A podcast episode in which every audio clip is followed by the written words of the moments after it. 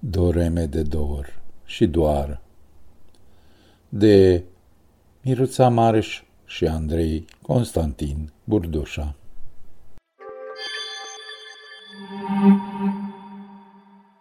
Acesta este un buchet de doeme scris de Miruța Mareș și Andrei Constantin Burdușa, care poartă titlul Doreme de dor și doar.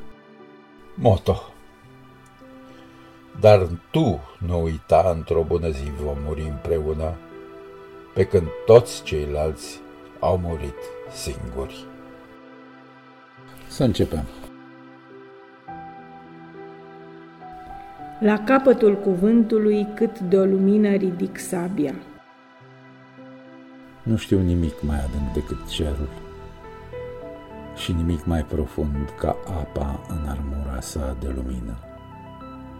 Nu știu nimic mai profund ca zborul călare pe un inorog și nimic mai semeț decât muntele cu picioarele sărutate veșnic de ocean. Mai degrabă un fior simt în traiectoria eliptică a planetelor și nimic mai pătimaș ca suspinul tău lăsat pe buzele mele. Căci sunt vânătorul care cu vârful săgeții îți aduce vântul în plete, împrăștind în păr mirosul vânătorii, pe când mă iubești, pe când izbucnesc înscris și sunt bărbatul tău însemnat cu cuvântul ce-mi litografiază în palme semnul crucii. Iar cu pașii tăi, liniile căii mele de acum și până în nemurire împlântându-se.